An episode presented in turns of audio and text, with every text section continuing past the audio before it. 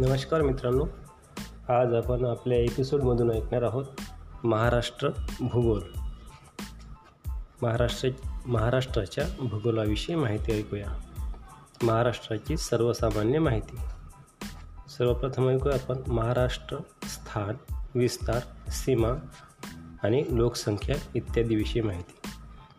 महाराष्ट्र राज्याची स्थापना 1 मे 1960 साली झाली.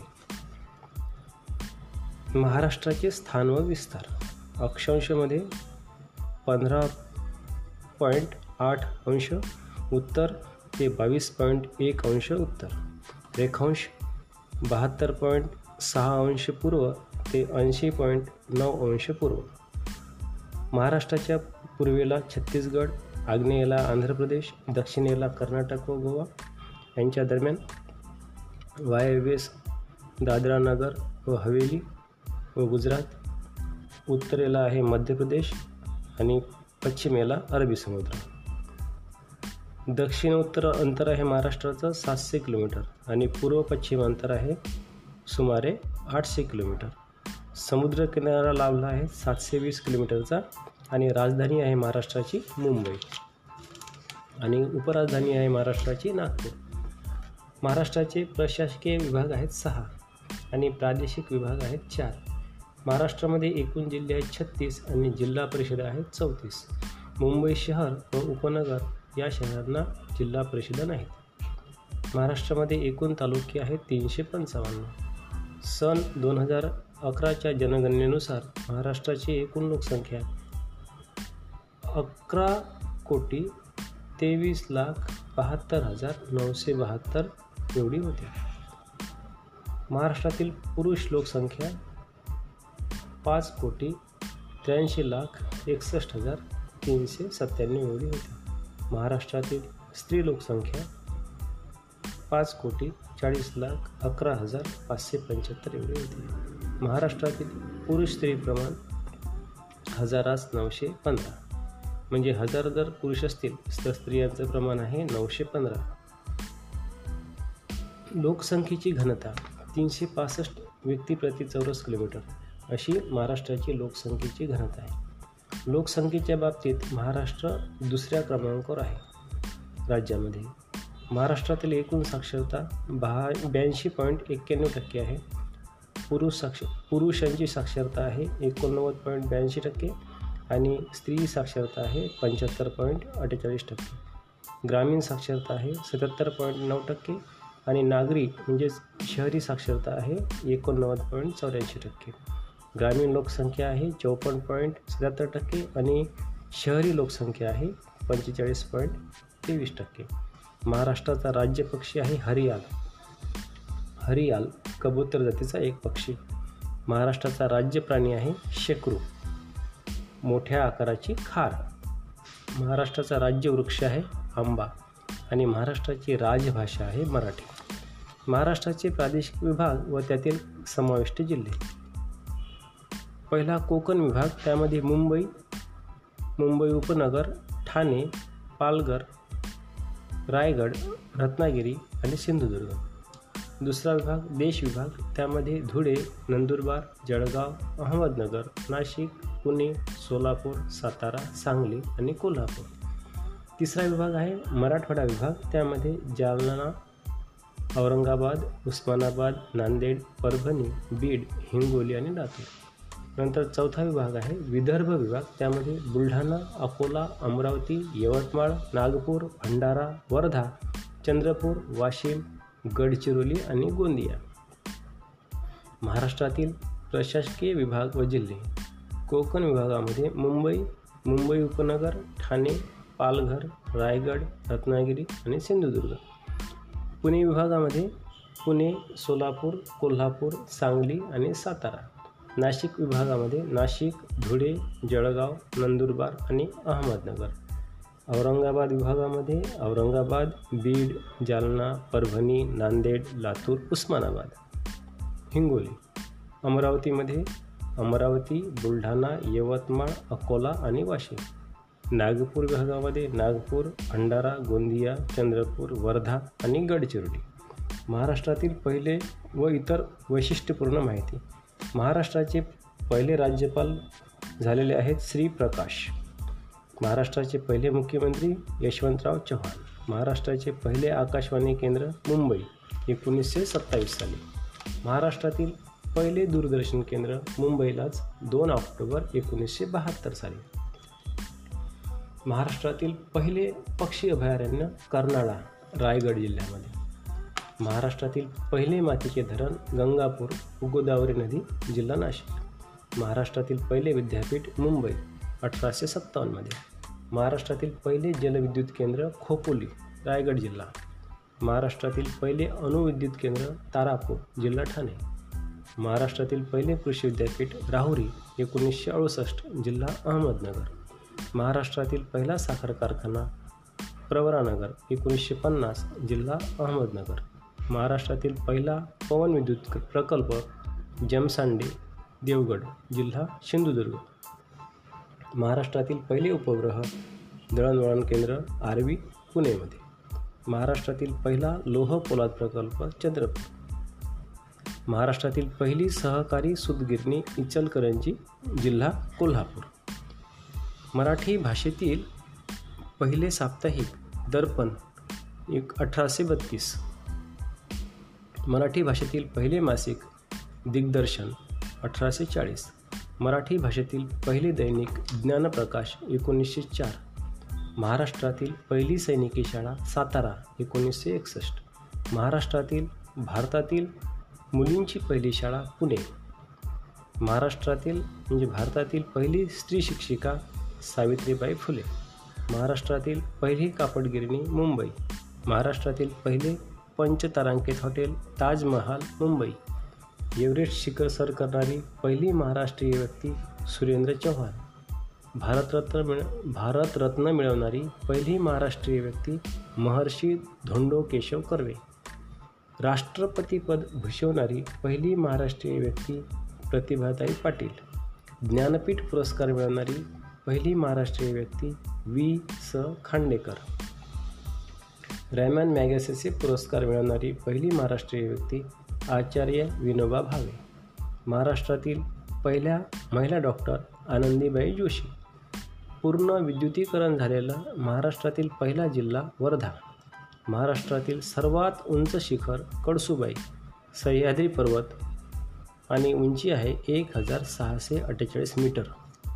महाराष्ट्रातील सर्वाधिक सिंचन क्षेत्र असलेला जिल्हा अहमदनगर.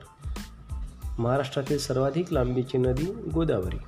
महाराष्ट्रातील सर्वाधिक साखर कारखाने अहमदनगर. महाराष्ट्रातील पहिला साक्षर जिल्हा सिंधुदुर्ग. महाराष्ट्रातील लोकसंख्येची सर्वाधिक घनता असलेला जिल्हा मुंबई. महाराष्ट्रातील पहिली महानगरपालिका मुंबई. राष्ट्रीय पुरस्कार प्राप्त पहिला मराठी चित्रपट श्यामची आई. भारताकडून ऑस्कर नामांकनासाठी पाठवण्यात आलेला पहिला मराठी चित्रपट श्वास 2004 मध्ये. महाराष्ट्रातील सर्वात जास्त स्त्रियांचे प्रमाण असलेला जिल्हा रत्नागिरी. महाराष्ट्रातील सर्वात कमी लोकसंख्येची घनता असलेला जिल्हा गडचिरोली. महाराष्ट्रातील सर्वात कमी पावसाचा जिल्हा सोलापूर. महाराष्ट्रातील सर्वाधिक समुद्रकिनारा लाभलेला जिल्हा रत्नागिरी. महाराष्ट्रातील क्षेत्रफळाने सर्वात लहान जिल्हा मुंबई शहर. महाराष्ट्रातील सर्वात कमी स्त्रियांचे प्रमाण असलेला जिल्हा मुंबई शहर. महाराष्ट्रातील सर्वात कमी साक्षरता असलेला जिल्हा नंदुरबार 63% साक्षरता आहे. महाराष्ट्रातील सर्वात जास्त साक्षरता असलेला जिल्हा मुंबई उपनगर 90.90%. महाराष्ट्रातील सर्वाधिक अंतर धावणारी रेल्वे महाराष्ट्र एक्सप्रेस. महाराष्ट्रातील पहिल्या महिला रेल्वे इंजिन चालक सुरेखा भोसले साताराच्या. महाराष्ट्रातील सर्वाधिक पावसाचे ठिकाण आंबोली सिंधुदुर्गमध्ये. महाराष्ट्रातील सर्वात मोठी लाकूड पेठ बल्लारपूर. टोपण नावांनी ओळखले जाणारे जिल्हे मुंबई. मुंबईला म्हणतात भारताचे प्रवेशद्वार, भारताची आर्थिक राजधानी आणि 7 बेटांचे शहर. अहमदनगर ओळखले जाते साखर कारखान्यांचा जिल्हा म्हणून. कोल्हापूरची ओळख आहे गुळाचा जिल्हा आणि कुस्तीवीरांचा जिल्हा. उस्मानाबाद भवानी मातेचा जिल्हा. गडचिरोली जंगलांचा जिल्हा. गोंदिया तलावांचा जिल्हा आणि भाताचे कोठार, नागपूर संत्र्याचा जिल्हा, नाशिक द्राक्षांचा जिल्हा आणि मुंबईची परसबाग, नंदुरबार आदिवासींचा जिल्हा, पुणे महाराष्ट्राची सांस्कृतिक राजधानी, भंडारा तलावांचा जिल्हा आणि भाताचे कोठार, परभणी ज्वारीचे कोठार, सोलापूर ज्वारीचे कोठार, रायगड डोंगरी किल्ल्यांचा जिल्हा, बुलढाणा महाराष्ट्राची कापसाची बाजारपेठ. आता ऐकूया आपण महाराष्ट्रातील थंड हवेची ठिकाणे. ठिकाण आणि जिल्हा: महाबळेश्वर, पाचगणी सातारा जिल्ह्यामध्ये, माथेरान रायगड जिल्ह्यामध्ये, म्हैसमाळ औरंगाबाद जिल्ह्यामध्ये, आंबोली सिंधुदुर्ग जिल्ह्यामध्ये, तोरणमाळ नंदुरबारमध्ये, भंडारदरा अहमदनगर जिल्ह्यामध्ये, चिखलदरा अमरावतीमध्ये, पन्हाळा कोल्हापूरमध्ये आणि लोणावळा खंडाळा पुणे जिल्ह्यामध्ये. महाराष्ट्रातील अष्टविनायक स्थान, विनायकाचे नाव आणि जिल्हा: मोरगाव श्री मोरेश्वर पुणे जिल्हा, ओझर श्री विघ्नेश्वर पुणे जिल्हा, थेऊर श्री चिंतामणी पुणे, लेण्याद्री श्री गिरिजात्मक पुणे, रांजणगाव श्री महागणपती पुणे, पाली श्री बल्लाळेश्वर रायगड, महड श्री वरदविनायक रायगड, सिद्धटेक श्री सिद्धिविनायक अहमदनगर. महाराष्ट्रातील पवित्र व धार्मिक स्थळे. जिल्हा, धार्मिक स्थळे आणि नाव: कोल्हापूर जिल्हा, कोल्हापूर ज्योतिबा नरसोबाची वाडी, नाव अंबाबाई ज्योतिबा मंदिर आणि दत्त संस्थान, अमरावतीमध्ये अमरावती संत गाडगे महाराज समाधी आणि मोझरीमध्ये आहे संत तुकडोजी महाराज समाधी, चंद्रपूर चंद्रपूरमध्ये महाकाली मंदिर, चिमूरमध्ये बालाजी मंदिर व यात्रा आणि भद्रावतीमध्ये पार्श्वनाथाचे मंदिर, औरंगाबाद वेरूळ घृणेश्वर मंदिर त्याला ज्योतिर्लिंग म्हणतात आणि पैठणमध्ये दक्षिण काशी, अहमदनगरमध्ये शिर्डी साईबाबा, पूनतांबे चांगदेव महाराज समाधी, शनी शिंगणापूर शनीचे देवस्थान, सिद्धटेक सिद्धिविनायक. आता पुणे देहू संत तुकाराम महाराज जन्मस्थान आणि समाधीस्थान, पुण्यामध्ये आळंदी आहे संत ज्ञानेश्वर महाराज समाधी, सासवड सोपानदेव समिती, जेजुरी श्री खंडोबा मंदिर, भीमाशंकर ज्योतिर्लिंग, मोरगाव मोरेश्वर, ओझर श्री विघ्नेश्वर, थेऊर चिंतामणी, लेण्याद्री गिरिजात्मक, रांजणगाव महागणपती. आता ठाणे जिल्ह्यामध्ये अंबरनाथ प्राचीन शिवमंदिर, नांदेडमध्ये नांदेड श्री गुरु गोविंद सिंग समाधी, नाशिकमध्ये त्र्यंबकेश्वर मंदिर ज्योतिर्लिंग, पंचवटी श्रीरामाचे वनवास काळातले वास्तव्य, नाशिक मुक्तिधाम आणि राम मंदिर, बीड जिल्ह्यामध्ये परळी वैजनाथ ज्योतिर्लिंग मंदिर, आंबेजोगाई योगेश्वरी मंदिर, बुलढाणा शेगाव गजानन महाराज समाधी, रत्नागिरी गणपतीपुळे गणपती मंदिर, पावस स्वामी स्वरूपानंद महाराज समाधी, रायगड पाली श्री बल्लाळेश्वर, महड श्री वरदविनायक. तर सांगली जिल्ह्यामध्ये औदुंबर दत्तस्थान, सातारामध्ये सज्जनगड समर्थ रामदास समाधी, शिखर शिंगणापूर शंभू महादेव मंदिर, सोलापूर पंढरपूर श्री विठ्ठल मंदिर, मंगळवेढा संत चोखामेढा संत दामाजी पंत समाधी, अक्कलकोट स्वामी समर्थ समाधी, सिंधुदुर्ग कुणकेश्वर मंदिर, रेडी प्राचीन गणेश मंदिर, हिंगोली औंढ्या नागनाथ ज्योतिर्लिंग मंदिर. आता ऐकूया आपण महाराष्ट्रातील अभयारण्य. मेळघाट वाघासाठी, अमरावती जिल्हा, देऊळगाव रेहेकुरी काळविटासाठी अहमदनगर, किनवट नांदूर मधमेश्वर पक्षीसाठी, किनवट नांदेड यवतमाळमध्ये, नांदूर मधमेश्वर पक्षी नाशिकसाठी, नायगाव मोड बीड जिल्हा आणि कर्नाळा पक्षी अभयारण्य रायगड जिल्हा, माळढोक पक्षी सोलापूर, राधानगरी गवा अभयारण्य राधानगरी जे आहे गव्हासाठी आहे अभयारण्य आणि जिल्हा कोल्हापूर, सागरेश्वर सांगली जिल्ह्यामध्ये आणि तानसा ठाणेमध्ये. महाराष्ट्रातील उद्याने ऐकूया. ताडोबा राष्ट्रीय उद्यान चंद्रपूरमध्ये आहे, प्रियदर्शनी इंदिरा पेंच राष्ट्रीय उद्यान नागपूरमध्ये, संजय गांधी राष्ट्रीय उद्यान बोरीवली मुंबई आणि ठाणे, नवेगाव बांध राष्ट्रीय उद्यान गोंदिया, गुगामल राष्ट्रीय उद्यान अमरावती, चांदोली राष्ट्रीय उद्यान सांगली कोल्हापूर सातारा आणि रत्नागिरीमध्ये. महाराष्ट्राची प्राकृतिक रचना. कोकण किनारपट्टी. महाराष्ट्राला 720 किलोमीटर लांबीचा समुद्र किनारा लाभलेला आहे. सुमारे 720 किलोमीटर लांबीच्या या किनाऱ्याला 100 ते 50 किलोमीटर रुंदीची जी किनारपट्टी लाभलेली आहे तिलाच कोकण किनारपट्टी असे म्हणतात. कोकण किनारपट्टी खूप अरुंद आहे, त्यामुळे अरबी समुद्राला मिळणाऱ्या नद्यांची लांबी कमी आहे. तसेच या नद्या उथळ आहेत, त्यामुळे पावसाळ्यानंतर लगेचच या नद्यातील पाणी कमी येते. पाण्याच्या प्रचंड वेगामुळे नद्यांच्या मुखाशी खाड्या तयार झाल्या आहेत. विजयदुर्ग, वसई, ठाणे, राजापूर, जयगड, दाभोळ, धरमतर, तेरेखोल या कोकणातील प्रमुख खाड्या आहेत. पश्चिम घाट, सह्याद्री. महाराष्ट्राच्या पश्चिम किनाऱ्याला लागून दक्षिणोत्तर पसरलेली पर्वतरांग म्हणजे सह्याद्री होय. सह्याद्री पर्वतरांगांनाच पश्चिम घाट असे म्हणतात. सह्याद्री पर्वताच्या प्रमुख रांगा. सह्याद्री पर्वताच्या 4 प्रमुख रांगा आहेत. सातमाळाचे डोंगर, नाशिक परिसर, अजिंठा डोंगर, औरंगाबाद, जळगाव, बालाघाट डोंगर, अहमदनगर, बीड, परभणी, नांदेड, महादेव डोंगर, सातारा. सह्याद्री पर्वतातील प्रमुख घाट थळघाट, कसारा घाट, मुंबई नाशिक, आंबा घाट, कोल्हापूर, रत्नागिरी, फोंडा घाट, बेळगाव, सावंतवाडी, कुंभारली घाट, कराड, चिपळूण, बोर किंवा खंडाळा घाट, मुंबई पुणे, माळशेज घाट, ठाणे, अहमदनगर, आंबिवळी घाट, महाबळेश्वर, महाड, आंबोली घाट, बेळगाव, सावंतवाडी. सह्याद्री पर्वतातील उंच शिखरे. कळसूबाई, अहमदनगर, नाशिक सीमेवर उंची आहे 1646 kilometre. Salher 1567 metre. Mahabaleshwar 1438 metre. Harishchandragad 1424 metre. Saptashrungi 1416 metre. Torna 1404 metre. Trimbakeshwar 1304 metre. आता महाराष्ट्र पठाराविषयी माहिती. सह्याद्री पर्वताच्या पूर्वेस महाराष्ट्र पठार पसरले आहे.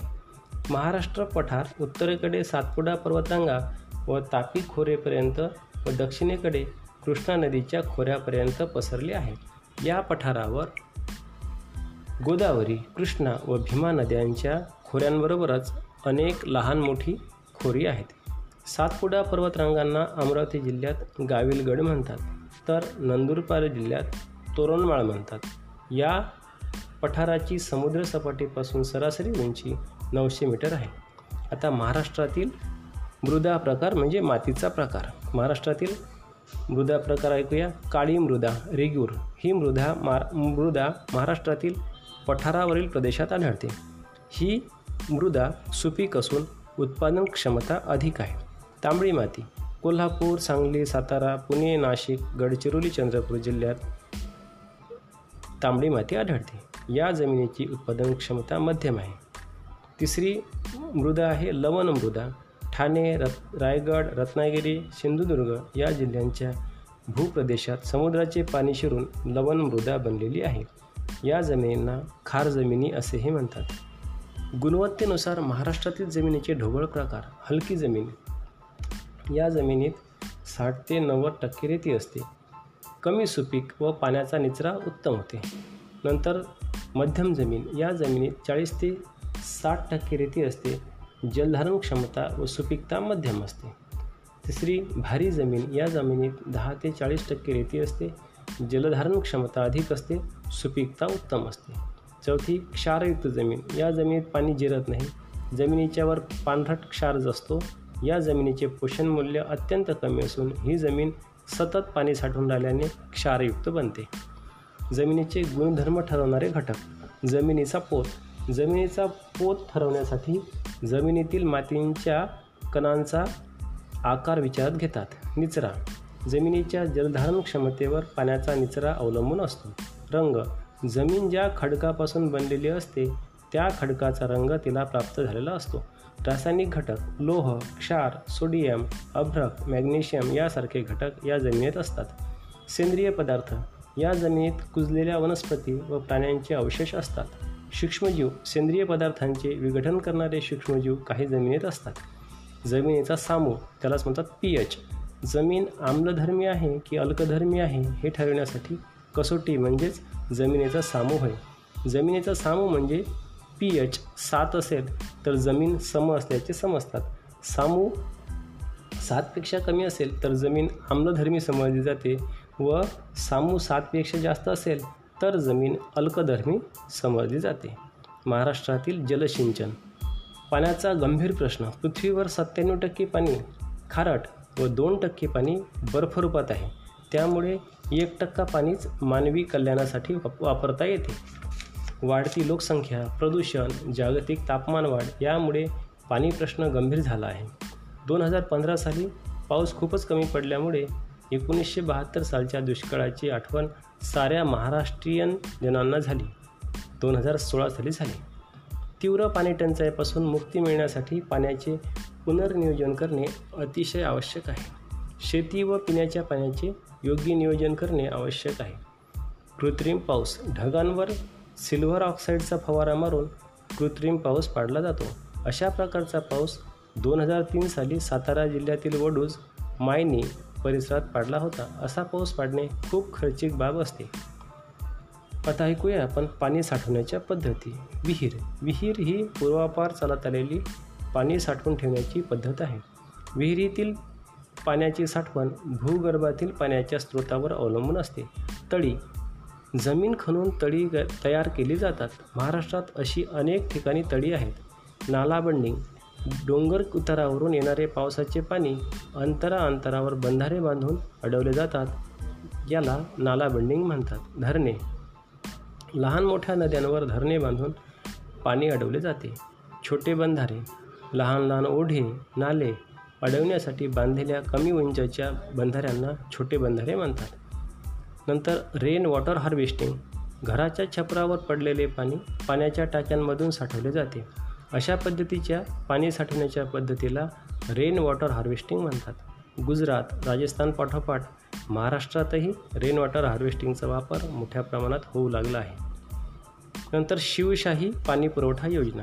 2001-2002 साली महाराष्ट्र शासनाने शिवशाही पाणी पुरवठा योजनेचा पुरस्कार केला. शिवकाळात आणि तत्पूर्वी ज्या पद्धतीने पाणी साठवले जात होते त्याप्रमाणे काही ठिकाणी कातळ खडक खोदून पाणी साठवले जाते. महाराष्ट्रातील शेतीसाठी जलसिंचनाच्या विविध पद्धती. उपसा जलसिंचन पद्धत. खोल भागात म्हणजे नदीत, विहिरीत वगैरे असलेले पाणी विद्युत पंपाच्या सहाय्याने उंच भागात असलेल्या शेतजमिनीसाठी पाणी पुरवले जाते. या पद्धतीला उपसा सिंचन पद्धत म्हणतात. ठिबक सिंचन पद्धत. पाण्याचा काटकसरीने वापर करण्यासाठी रोपाच्या मुळाशी सूक्ष्म छिद्रे पाडलेल्या पाईपद्वारे पाणी पुरवले जाते. अशा पद्धतीला ठिबक सिंचन म्हणतात. वनस्पतीला थेंब पाणी दिले जाते. या पद्धतीमुळे पाण्याचा काटकसरीने वापर होतो. तुषार सिंचन पद्धत. या पद्धती लहान व्यासाच्या पाईपमधून पाण्याला विशिष्ट दाब देऊन नोझलद्वारे पिकांवर तुषार स्वरूपात पाणी दिले जाते. या पद्धतीत पाणी वर्तुळाकार व समप्रमाणात पाणी शिंपडले जाते.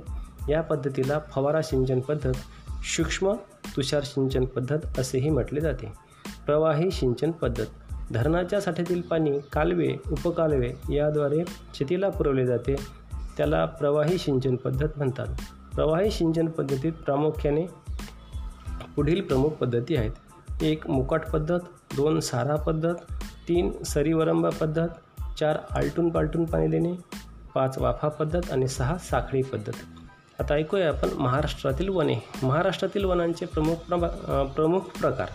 सदाहरित वने, निमसदाहरित वने, पानझडी वृक्षांची वने, काटेरी व खुरट्या वनस्पतींची वने, मॅनग्रोव्ह प्रकारची व खारफुटी वने, नद्याकाठची वने.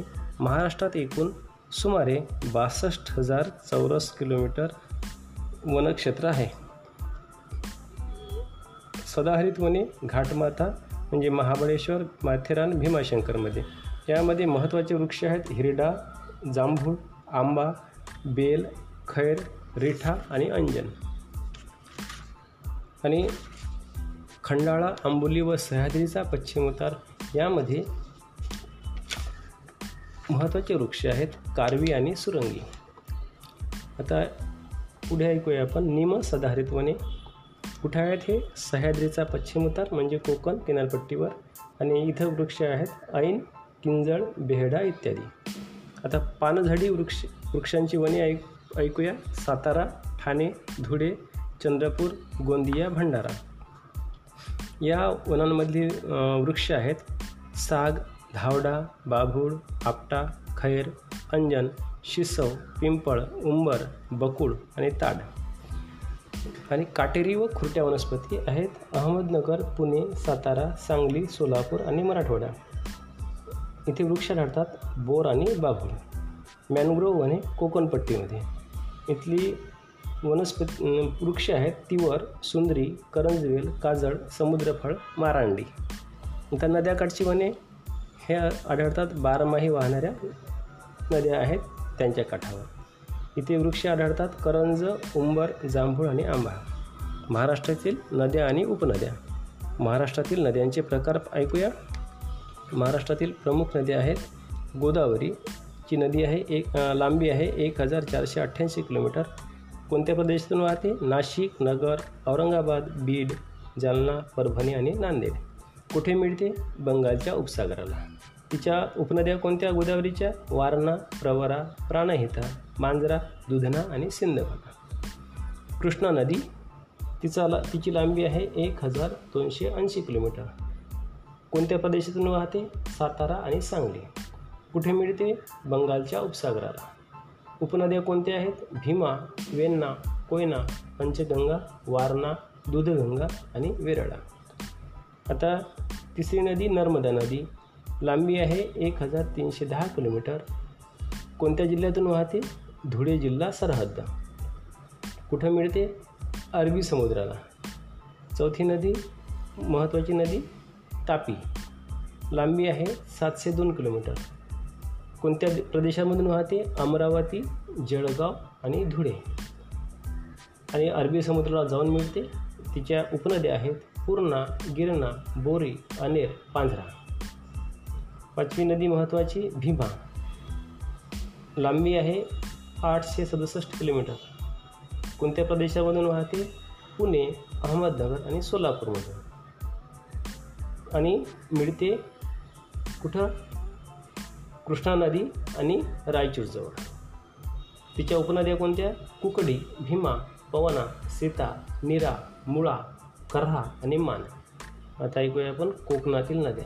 कोकणातील बऱ्याच नद्यांची लांबी 80 किलोमीटरहून कमी आहे. या नद्यांना प्रचंड उतार असल्यामुळे पाण्याचा वेग ताशी 100 ते 150 किलोमीटर असतो.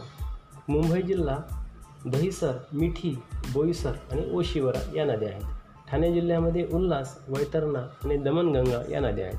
रायगड जिल्ह्यामध्ये उल्हास, पाताळगंगा, भोगावती, आंबा, कुंडलिका, काळ आणि सावित्री या नद्या आहेत. रत्नागिरी जिल्ह्यामध्ये सावित्री, वाशिष्ठी, शास्त्री, जगबुडी, मुचकुंदी, काजळी आणि शुक या नद्या आहेत. सिंधुदुर्ग जिल्ह्यामध्ये शुक, आचरा, तिलारी, गड, तेरेखोल. महाराष्ट्रातील नद्या व त्यांची संगमस्थाने आता ऐकूया. कृष्णा कोण्याचं संगमस्थान आहे? कराड, सातारा जिल्ह्यामध्ये. कृष्णा वारण्याचं संगमस्थान आहे हरिपूर, सांगली जिल्ह्यामध्ये. कृष्णा आणि पंचगंगेचं संगमस्थान आहे नृसिंहवाडी, जिल्हा कोल्हापूरमध्ये. तापी आणि पूर्णेचं संगमस्थान आहे चांगदेव, जिल्हा जळगावमध्ये. मुळा आणि मुठांचं संगमस्थान आहे पुणेमध्ये. कृष्णा आणि वेण्णा नदीचं संगमस्थान आहे माहुली, जिल्हा सातारामध्ये. वर्धा आणि वेण्णा नदीचं संगमस्थान आहे सावंगी, जिल्हा वर्धा. गोदावरी आणि प्रवरा नदीचं संगमस्थान आहे टोके, जिल्हा अहमदनगर. आता ऐकूया आपण महाराष्ट्रातील धरणे याविषयी. महाराष्ट्रातील लहान मोठी एकूण 1485 धरणे आहेत. त्यापैकी काही धरणे महत्त्वाची पुढीलप्रमाणे आहेत. कोयना धरण, कोयना नदीवर, सातारा जिल्ह्यात. ओलिताखाली येणारे क्षेत्र पश्चिम महाराष्ट्र आणि वीजपुरवठा. जायकवाडी धरण गोदावरी नदीवर आहे, औरंगाबाद जिल्ह्यात. ओलिताखाली येणारे क्षेत्र औरंगाबाद, परभणी आणि बीड आणि नगर. भंडारदरा धरण प्रवरा नदीवर, अहमदनगर जिल्ह्यात आणि ओलिताखाली येणारे क्षेत्र अहमदनगर. चौथं धोम धरण कृष्णा नदीवर, सातारा जिल्ह्यात आणि ओलिताखाली येणारे क्षेत्र सातारा. दूधगंगा नदीवर, कोल्हापूर जिल्हा, कोल्हापूर, कर्नाटक आणि वीज निर्मितीसाठी सुद्धा याचा उपयोग होतो. सहावं धरण आहे पानशेत. अंबी नदीचं नाव आहे अंबी मुठा, जिल्हा पुणे, पुणे शहर. सातवं धरण खडकवासला, मुठा नदीवर पुणे जिल्हा आणि ओरिताखाली येणारे क्षेत्र पुणे शहर. नंतर तानसा नदी तानसा जिल्हा ठाणे आणि ओलिताखाली येणारे शहर ठिकाण मुंबई शहर. नंतरचं धरण गंगापूर गोदावरी नदी नाशिक आणि नाशिक राधानगरी भोगावती नदी कोल्हापूर जिल्हा कोल्हापूर. उजनी भीमा नदी सोलापूर जिल्हा आणि सोलापूर. मोडकसागर वैतरणा नदी जिल्हा ठाणे मुंबई शहर. मुळशी नदी मुळा आणि जिल्हा पुणे पुणे आणि विजनी नदीसाठी येणारे क्षेत्र.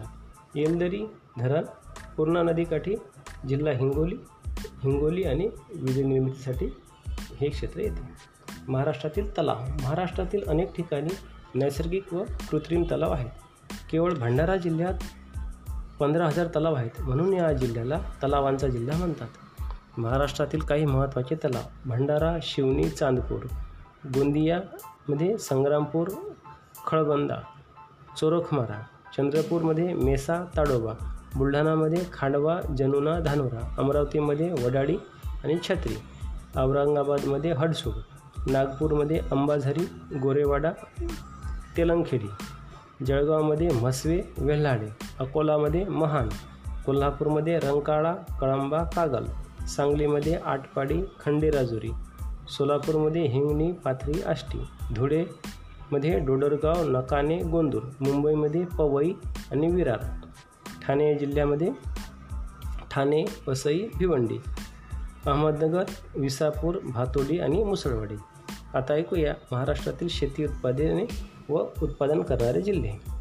अन्नधान्याचं उत्पादन होतं भात ठाणे रायगड रत्नागिरी सिंधुदुर्ग कोल्हापूर भंडारा चंद्रपूर आणि गडचिरोलीमध्ये.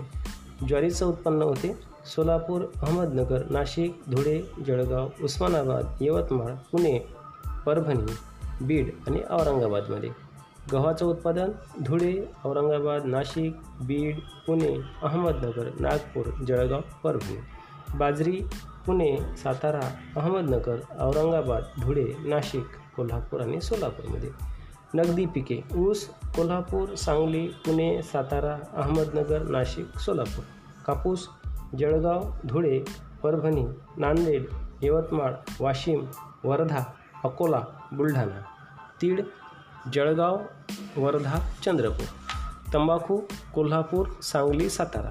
भुईमूग धुळे कोल्हापूर सांगली सातारा जळगाव पुणे. आता फलोत्पादन आंबा होतो रत्नागिरी सिंधुदुर्ग रायगड पुणे. नारळ रायगड ठाणे रत्नागिरी सिंधुदुर्ग.